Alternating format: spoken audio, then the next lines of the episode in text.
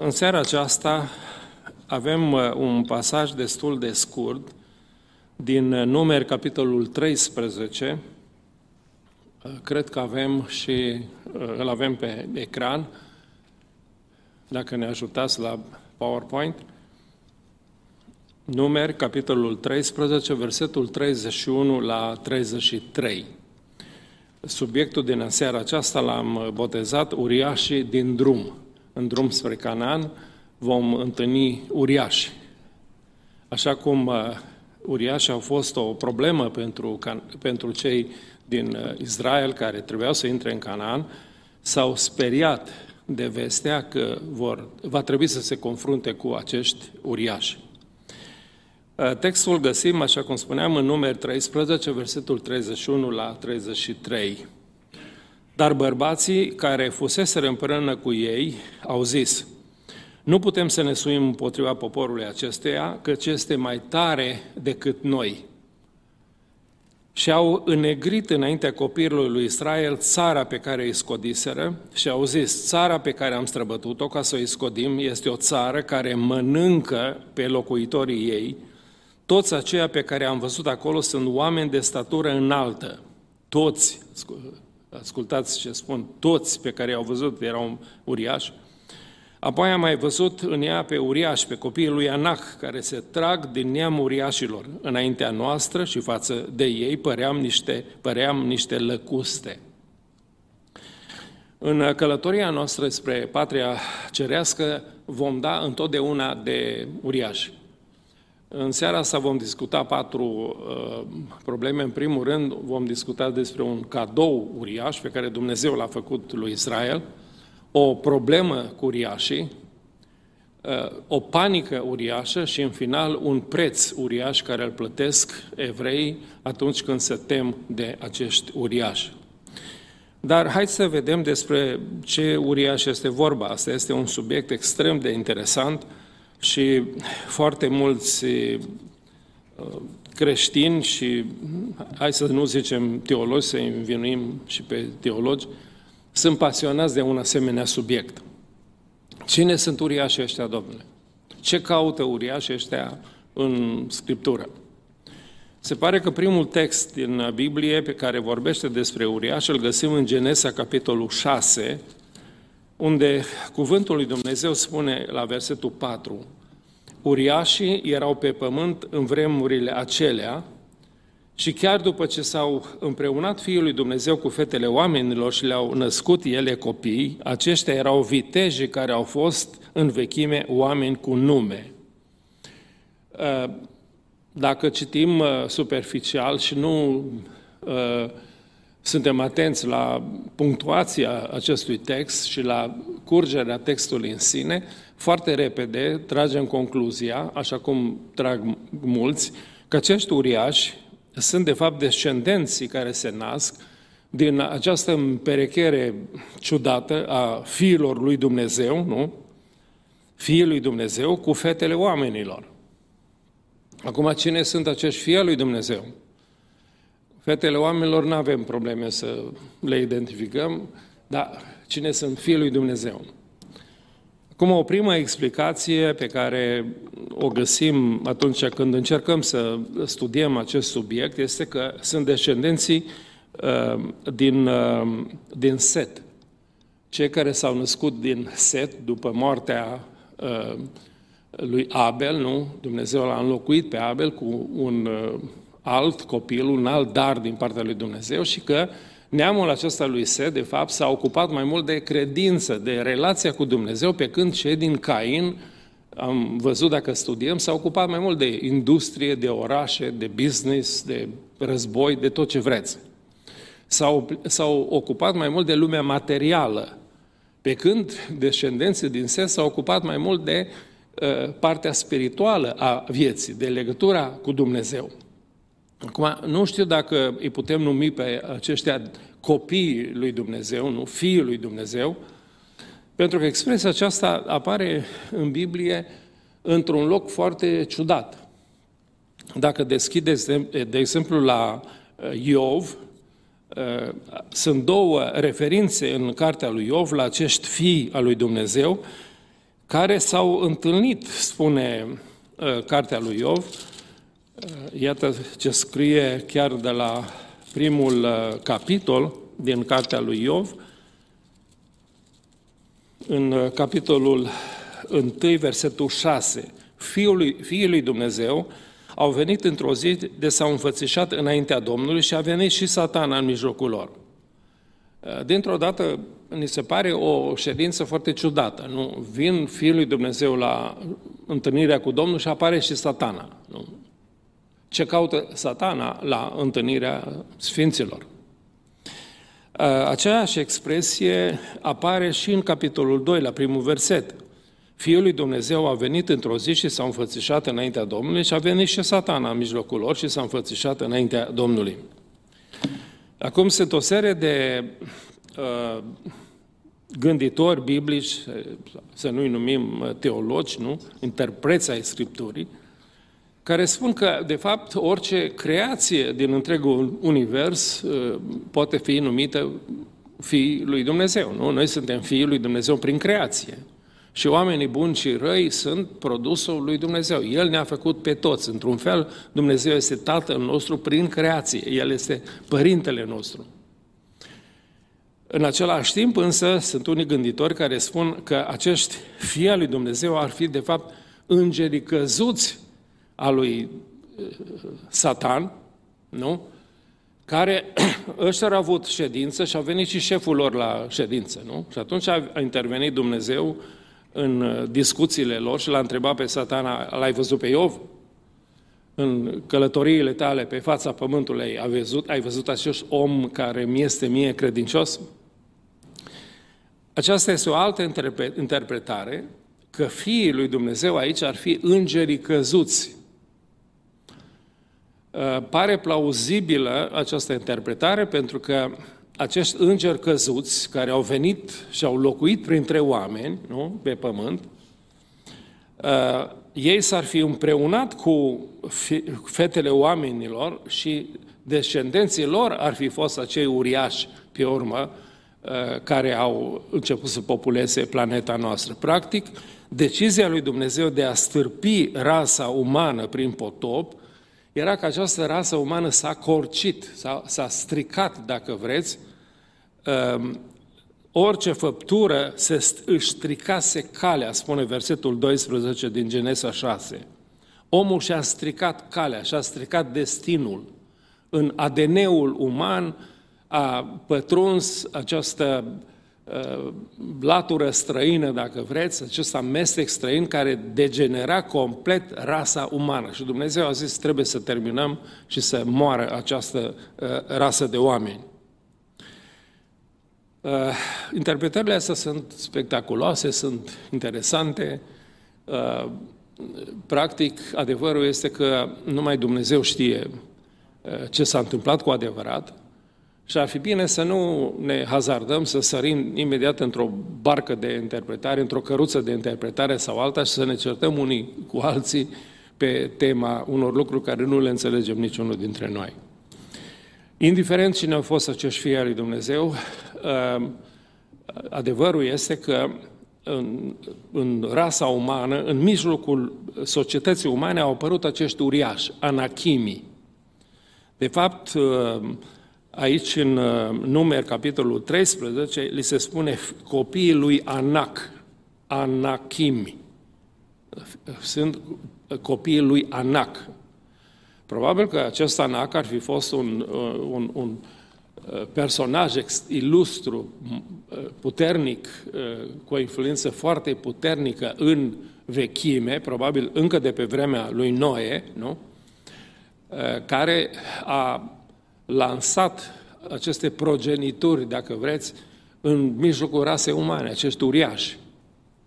Este foarte interesant că uh, găsim acești uriași în câteva uh, ipostaze interesante din istorie. În primul rând, îi găsim aici la potop.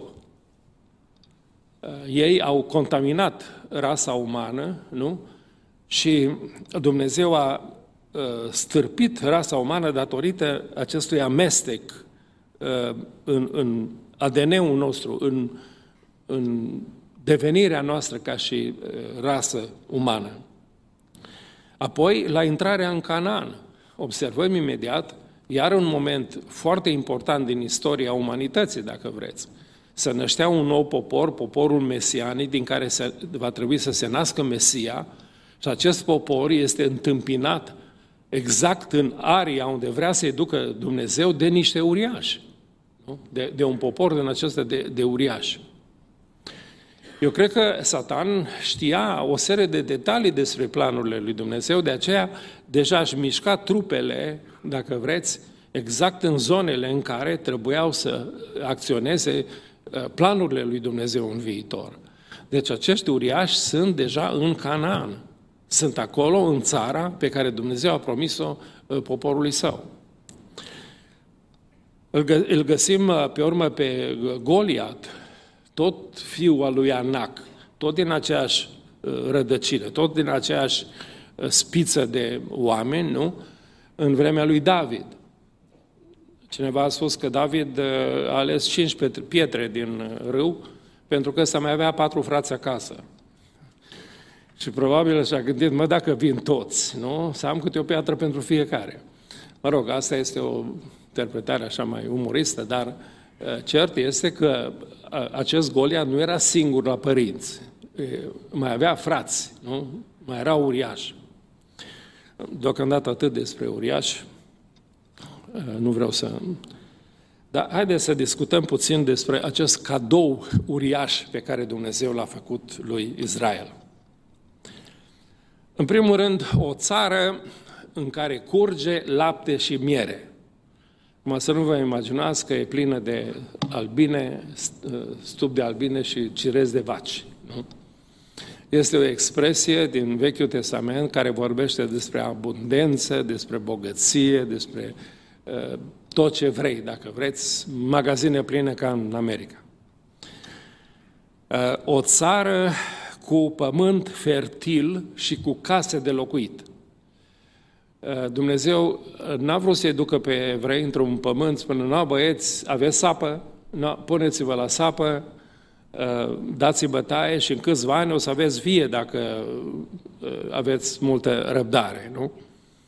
I-a dus într-o țară în care toate erau din belșug, totul era crescut, era bogăție, era plenitudine peste tot.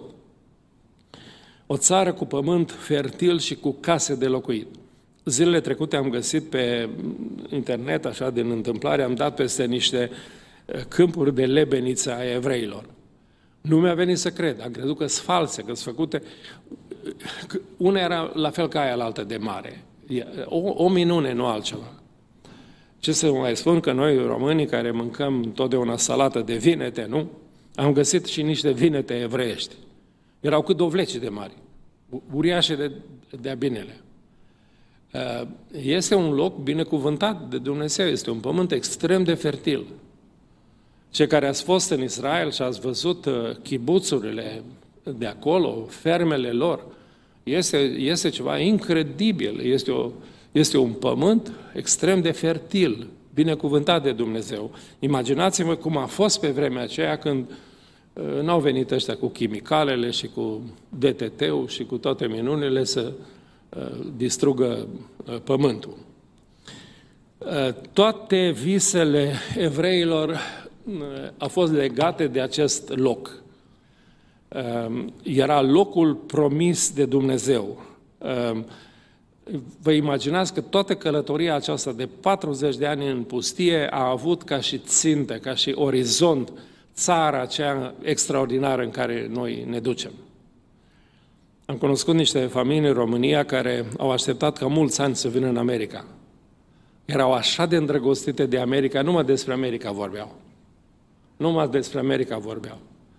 Cum mai am cunoscut și după ce au venit în America, s-a supărat foarte tare pe America, nu a fost așa cum și-a imaginat ei probabil, și nici măcar nu mai voia, vorbeau să vorbe, nu mai voia să vorbească în engleză. La Walgreen îi spuneam pereții verzi. Mergem la pereții verzi. Într-o zi, unul dintre ei mi-a zis, zice, frace, vorbea așa ca la țară, ce invit să vii la mine acasă să-ți dau o cafă făcută la 220. Și a cumpărat un aparat de 220 de volți, cine știe ce transformatoare, a vrut și el să bea o cafea ca pe vremuri în România. Acum, România era America pentru el. Foarte ciudată este ființa asta umană. Întotdeauna ne place de locurile în care nu suntem. Nu? Țara aceasta în care curge lapte și miere a fost inspirație și motivație pentru călătoria aceea grea prin deșert. În fiecare zi, uh, cred că părinții au zis, băieți, îmbrăcați-vă, luați-vă sandalele, mergem la drum, uh, nu contează că o să ajungem într-o țară unde o să fie lapte și miere, o să fie extraordinar, este țara lui Dumnezeu. A fost inspirație și motivație pentru călătorie. Așa cum raiul la care mergem ar trebui, ar trebui să fie inspirație pentru noi, nu? Ori de câte ori dăm de o greutate, de o boală, de un necaz, las ca să ajungem noi să ne odihnim, nu? O să scăpăm noi de toate astea.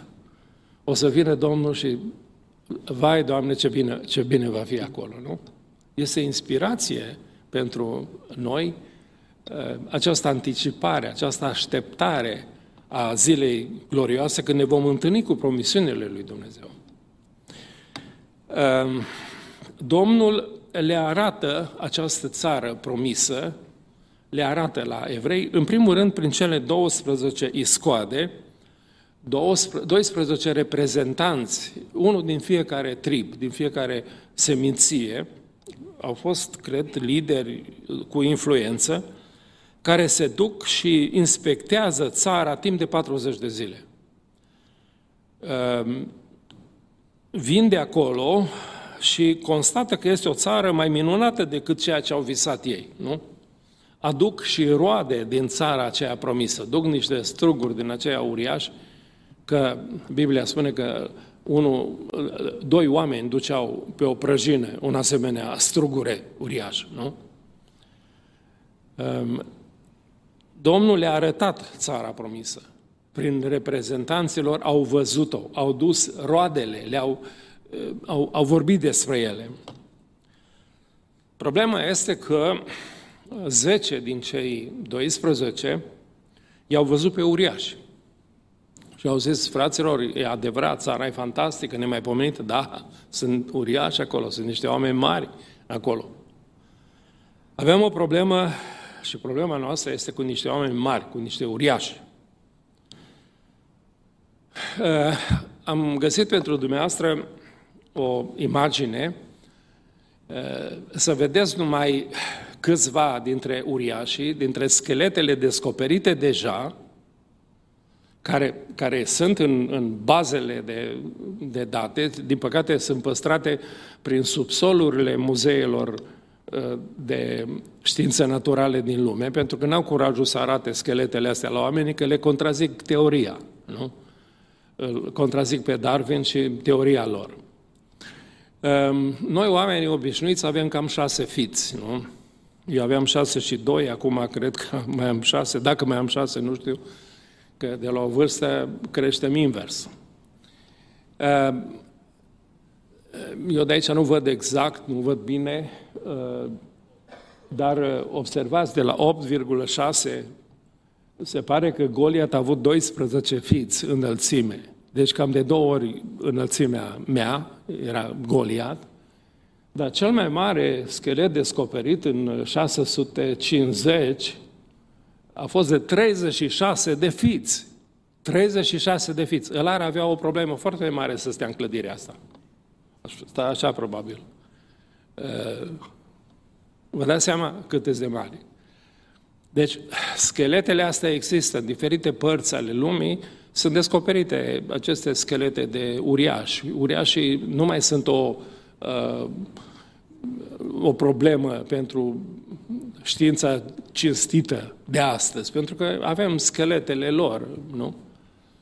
putem să, ne, să, să credem ușor ceea ce spune Biblia. Biblia este argumentată nu numai de textele sacre, ci de istorie, de arheologie, de, de tot ce vreți. Avem dovezi clare că uriașii aceștia au existat. Imaginați-vă cât de mare poate să fie uriașul acela de 36 de, de fiți, nu? față de șase fiți cât suntem noi astăzi. Dar problema evreilor este că s-au uitat la acești uriași și au văzut că sunt de mari. Dacă au fost numai ca și Goliat, uh, de 12 fiți, nu? Uh, erau suficient de mare, să, să, de, suficient de înalt să bage groaza în, în evrei. Nu? Uh, în fața, în fața acestor uriași, nu? Iată aici unul care a descoperit un asemenea schelet. Argumentele pesimiștilor în fața acestei realități, a uriașilor care sunt în drum. Întotdeauna noi suntem, știți, pesimiști și optimiști, nu? Uh, pesimiștii spun nu se poate mai rău și optimiștii spun ba se poate. nu? Uh, ciudat suntem noi oamenii. Argumentele pesimiștilor. Țara promisă este așa cum a spus Dumnezeu, dar e plină de struguri uriași, dar sunt și niște mâncători uriași care o să ne mănânce de viu. Nu? Când descriu ăștia țara, zice, țara asta, zice, pe care am străbătut-o, este o țară care mănâncă pe locuitorii. Dar nu mai spun, au văzut ăștia cum țara mânca hm, niște locuitori? Nu. Dar modul de a vorbi a, a acestor pesimiști este întotdeauna descurajator, este întotdeauna propagandistic. Pe ei nu interesează adevărul care îl comunică, ci efectele celor spuse asupra vieților oameni care ascultă. Prezența uriașilor este reală, numai că prezentarea lor este greșită. I-au văzut și cei doi, uh, ceilalți doi i-au văzut pe uriași și au spus, îi mâncăm noi pe ăștia, noi îi mâncăm pe ei, pentru că alăturea de noi este Dumnezeu. Uh, dacă Dumnezeu este de partea noastră, nu o să avem absolut deloc probleme cu uriașii. Ei, când îl scoți pe Dumnezeu din uh, ecuație, atunci problemele devin uriașe, întotdeauna devin uriașe, de netrecut. Prezența uriașilor e reală, numai că Dumnezeu nu mai este real în prezentarea acestor oameni. Dumnezeu este scos afară din această prezentare. E adevărat că concluzia lor este pesimistă, ei spun așa, nu are niciun rost să încercăm. De la bun început uh, suntem bătuți, uh, ăștia o să ne distrugă pe toți, nici nu are rost să încercăm să intrăm acolo. De aceea, părerea mea este că ori de câte ori auzim vești din astea proaste, pesimiste, nu, pline de necredință, să avem grijă, pentru că ele sunt foarte molipsitoare, foarte molipsitoare. E adevărat, viața este grea, sunt boli, este sărăcie, este război, cine știe câte lucruri se pot întâmpla în această lume. Dar Dumnezeu există, El este Tatăl nostru, care este în cerul, care ne poartă de grijă, El este atotputernic, nu? Uh, noi biruim uh, uriașii din viața noastră nu pentru că suntem mai mari ca ei sau mai tari ca ei, ci pentru că Cel care este cu noi este mai tare decât Cel care este în lume. De fapt, cât de uriași sunt uriașii ăștia? Cât de uriași sunt uriașii? Când noi ne comparăm cu ei, părem ca, la, ca lăcustele, așa cum au zis evrei. Domnule, față de ei, nu? Înaintea noastră, deci noi dacă ne uităm, stăm vis-a-vis de ăștia, noi părem ca niște lăcuste, așa suntem de mici ca niște lăcuste față de uriașii aceia. Este foarte interesant că după Revoluție, l-au împușcat pe Ceaușescu în 25, în 27 cu fratele Iosif Țon eram în Oradea deja. Uh, una dintre vizitele care le-am făcut atunci a fost la un preot uh, reformat, uh, părintele preotul Vișchi, un om absolut extraordinar, care a avut de suferit mult din pricina comunismului, L-am vizitat pe omul acesta și omul ăsta mi-a spus o chestiune extraordinară. Zice, noi toți ne-am uitat la Ceaușescu și la comunism ca la un uriaș. Și toți ne-am temut și am crezut că nu o să scăpăm de comunism niciodată. Și da, a, a venit un tânăr pe care, care l-a chemat David, zicea el, care a văzut lucrurile foarte diferit de toți ceilalți. Ăsta a zis, mă, ăsta e așa de mare că ar trebui să fiu foarte necalificat la praștie să nu-l nimeresc. Nu? Ăsta e o țintă așa de mare, nu? că aș fi prost țintaș să nu-l nimeresc pe ăsta. Nu? Toți ceilalți vedeau un uriaș mare care o să-i mănânce. David a văzut o țintă foarte mare care nu poate să greșească. Și l-a lovit în frunte. Nu, și știți ce a trecut în momentul ăla prin cap lui Golia, nu? O piatră așa mică. Ehm, preotul ăsta Vișchi spune, asta s-a întâmplat cu noi. Zice, toți am văzut un uriaș, ce dar au venit niște copii care au făcut revoluție, care au zis, uriașul ăsta e prea mare ca să nu-l nimerim. Și l-au răsturnat în țărână. Când ne comparăm cu uriașii, întotdeauna apărăm ca lăcustele. Dacă îl scoatem pe Dumnezeu din ecuație, ă, nu vom vedea realitatea cu ochii lui Dumnezeu, din perspectiva lui Dumnezeu. Necredința vede doar uriaș, pentru că ea uită de Dumnezeu. Uită de Dumnezeu. Împreună cu soția am citit nu de mult o carte a lui Gabriel Liceanu, ăsta este un filozof român, și are o carte absolut tulburătoare care se intitulează În așteptarea unei alte omeniri. Teza acestor filozofi care nu cred în Dumnezeu, nu? Uh, cum era și Cioran, alt filozof român care a murit în Paris, uh, ei spun așa, trăim într-o lume creată greșit. Nu este nicio speranță pentru lumea în care noi trăim. Pe zi ce trece devenind tot mai răi și mai nenorociți. Nu este nicio speranță la orizont. Când îi citești pe oameni aceștia, te apucă spaima. Ei văd uriașul, văd realitatea, văd sărăcia din lume, văd războaiele, văd Africa plină de boli și de uh, foamete și de copii care mor. Nu? Ei văd o realitate. Și realitatea asta este îngrozitoare. Când nu există Dumnezeu în viața ta, în ase- într-o asemenea lume, este o lume absolut care nu mai vrei să trăiești în ea. Vrei să, să scapi cumva din lumea asta. Necredința vede doar uriaș. Credința îl are pe Dumnezeu care, cu care confruntă uriașii. Credința sau necredința noastră îi afectează pe ceilalți din jurul nostru, pe alții. Observați, cei doi din 12, 12 iscoade sunt foarte credincioși. Uh, îl văd pe Dumnezeu prezent cu ei. Ce cu Domnul nostru îi mâncăm pe toți. O să avem o mare uh, biruință, pentru că Domnul este de partea noastră. Zece spun, uh, ne mănâncă uriașii pe toți. Credința sau necredința noastră îi afectează pe oamenii din jurul nostru. Și ascultați-mă, uh, am o veste proastă. Necredința are mai mare succes. Minciuna are mai mare succes decât adevărul, mai ales în zilele noastre. Uh, de aceea atei, ateismul are succes, de aceea uh, mișcările acestea LGBT și, mă rog, nebuneala asta cu transgender are succes în lume, pentru că minciunile astea sunt foarte ușor acceptate de lumea din jur.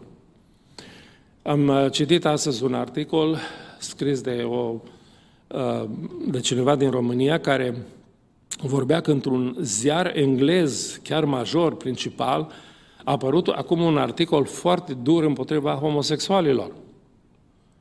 Uh, în sfârșit, încep intelectualii Europei să se trezească. Zice, bun, bun, mândria voastră, la ce a dus? La o mizerie totală, nu? Și nu numai că faceți mizerie în toată societatea, răspândiți, răspândit păcatul ăsta vostru și, și modul vostru deșanțat de a trăi, dar, zicea el, uh, voi sunteți violenți, vreți cu forța să ne impuneți și nouă.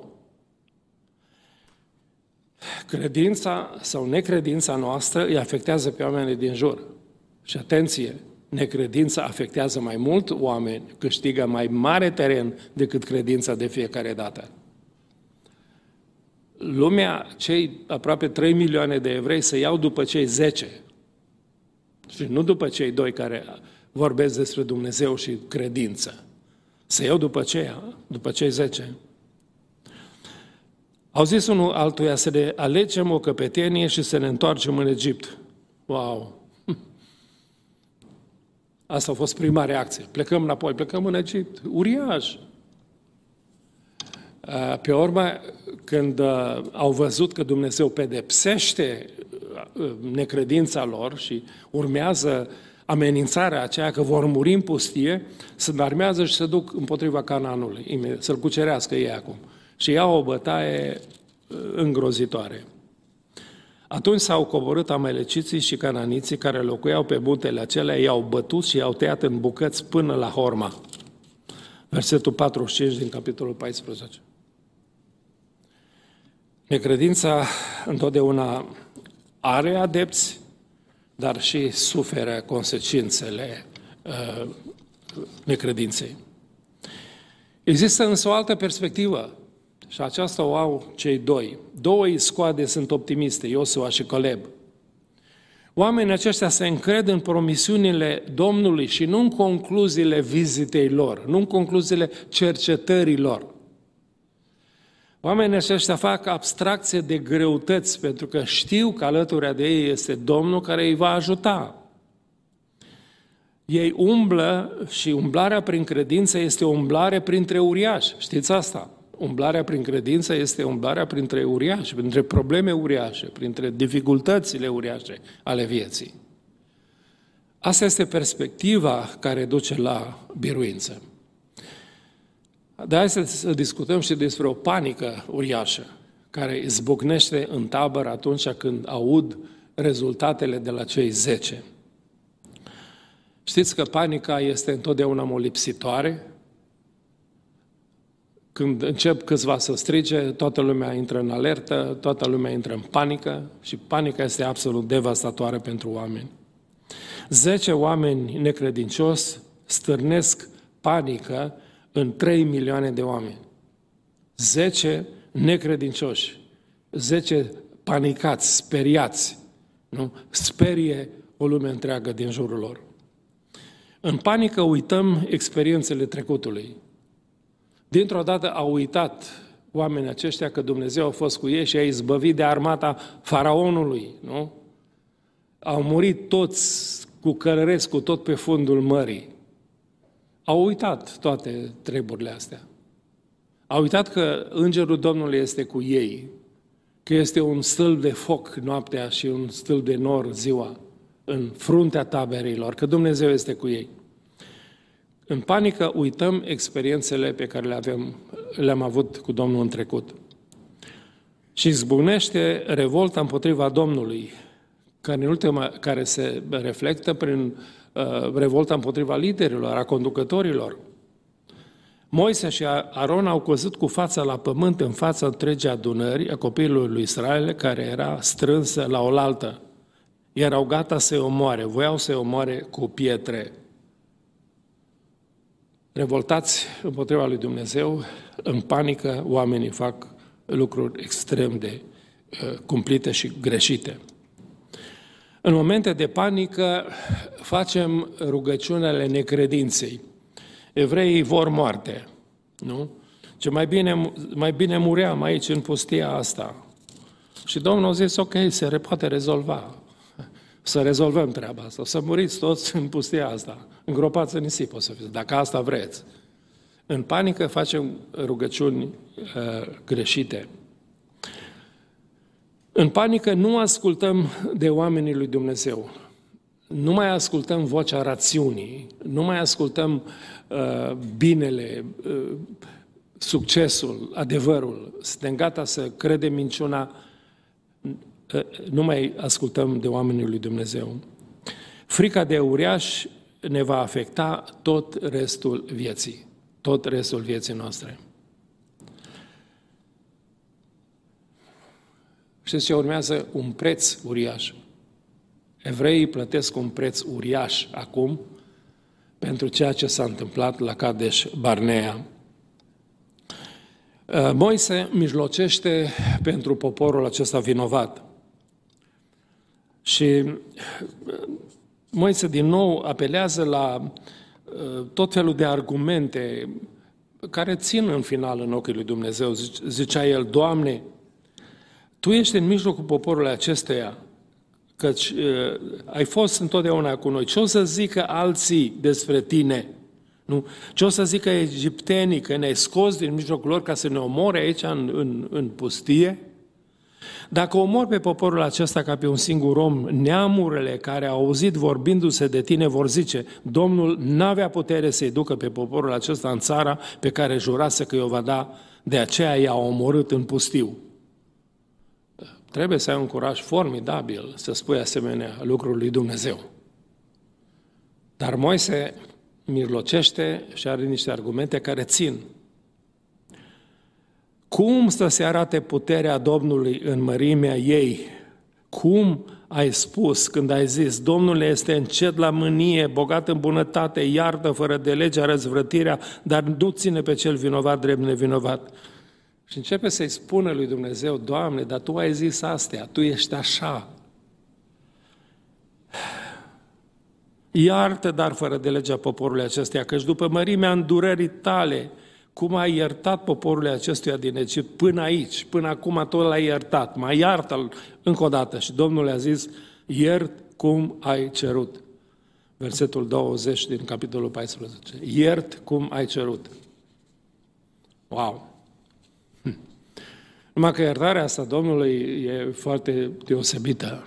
Deci iert, creăm o nouă generație, ăștia însă o să moară în pustiu, eu iert, dar consecințele rămân, Moise, consecințele rămân.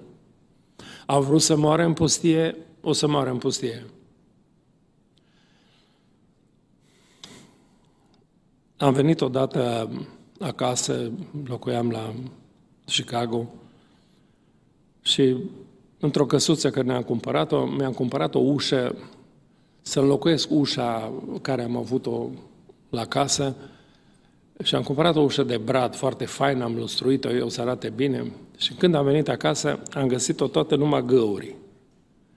Băieții mei au încercat să dea cu cuțitele la ușă să se înfigă, așa ca în filme, știți? Dai cu cuțitul și să înfige în ușă. Toate era, toate era numai găuri. Știți că viața noastră este cam tot așa, păcătuim, dar găurile rămân. Consecințele păcatelor noastre rămân. Rămân. Am văzut consecințele experiențelor ficiorilor mei mulți ani de zile până când ne-am mutat de acolo și am dat ușa la altcineva. Dar asta e păcatul. Păcatul produce asemenea găuri în viața noastră care rămân. Care rămân. Um, Dumnezeu iartă, dar consecințele rămân. Credința este răsplătită. Iosua și Caleb vor intra în Canaan, pe când restul Niciunul. Nimeni nu va intra în Canaan.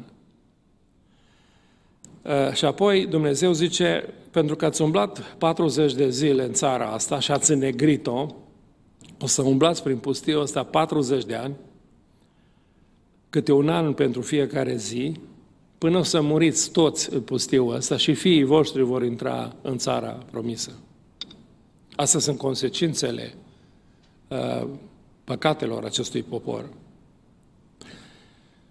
Necredința în fața uriașilor plătește întotdeauna un preț uriaș. Știți că fiecare generație are uriașii ei? Uriașii cu care se luptă copiii noștri sunt foarte diferiți de uriașii cu care ne-am confruntat noi. Ascultați-mă bine.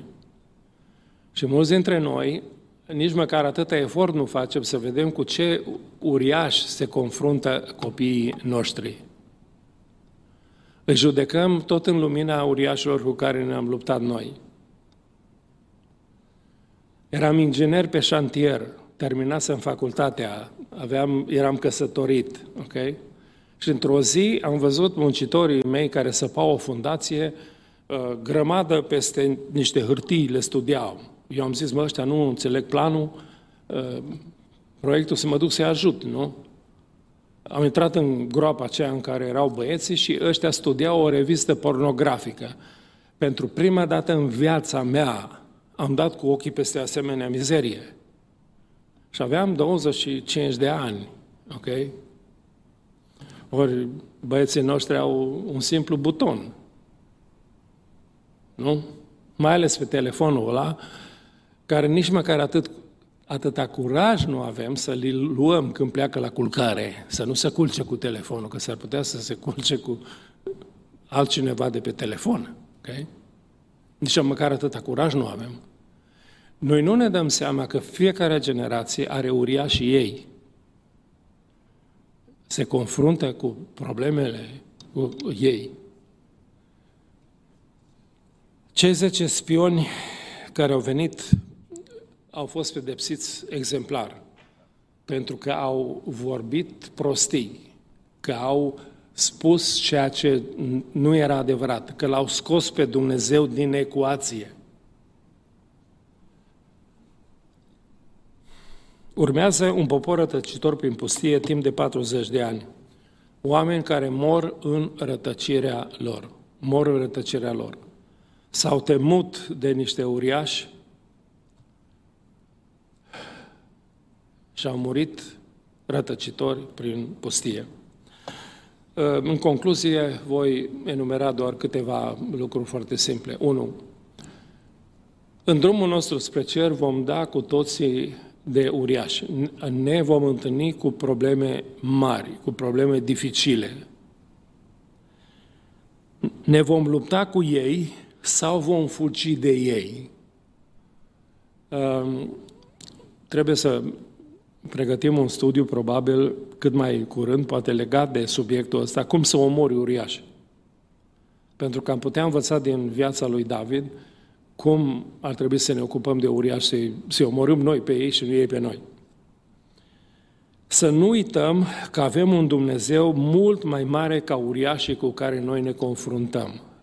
Când, dacă am uitat asta, suntem deja înfrânți. 4. Rămâi în promisiunile cuvântului lui Dumnezeu. Nu uita niciodată de ele. Mergem spre țara probisă. Dumnezeu este cu noi îi vom învinge pe toți uriașii care vin în fața noastră. Aici este un, uh, un gând uh, încurajator. Când o generație eșuiază în credință, Dumnezeu pregătește o altă generație. Asta s-a întâmplat cu, cu evreii. O generație întreagă a eșuat în fața uriașilor în necredință și Dumnezeu a pregătit o altă generație. Ehm, eram pe vremea comunismului în România și ne loveam de o serie de legalisme și îngustime ale vechii generații.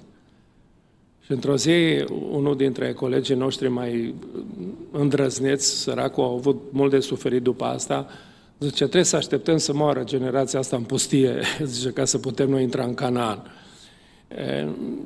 Generația veche nu întotdeauna vede cu ochi buni ehm, schimbarea care trebuie făcută. Are și ea uh, problemele ei, dar uh, trebuie să înțelegem că Dumnezeu întotdeauna pregătește o altă generație și lucrarea Domnului nu se încheie cu noi. Numărul 6. Nu te lăsa cuprins de panică, indiferent cât de mulți pesimiști în jurul tău sunt și cât de buni de gură sunt. Okay? Nu te lăsa convins de ei, ai credință în Dumnezeu, uh, bizuie-te pe El și El îți va da uh, victorie împotriva uriașilor cu care te vei uh, confrunta în drumul spre țara promisă. Haideți să ne ridicăm pentru rugăciune. Să mulțumim Domnului pentru seara aceasta și să ne rugăm Domnului să ne dea putere, înțelepciune și credință în El atunci când ne lovim de problemele vieții, de uriașii din drumul nostru spre țara promisă.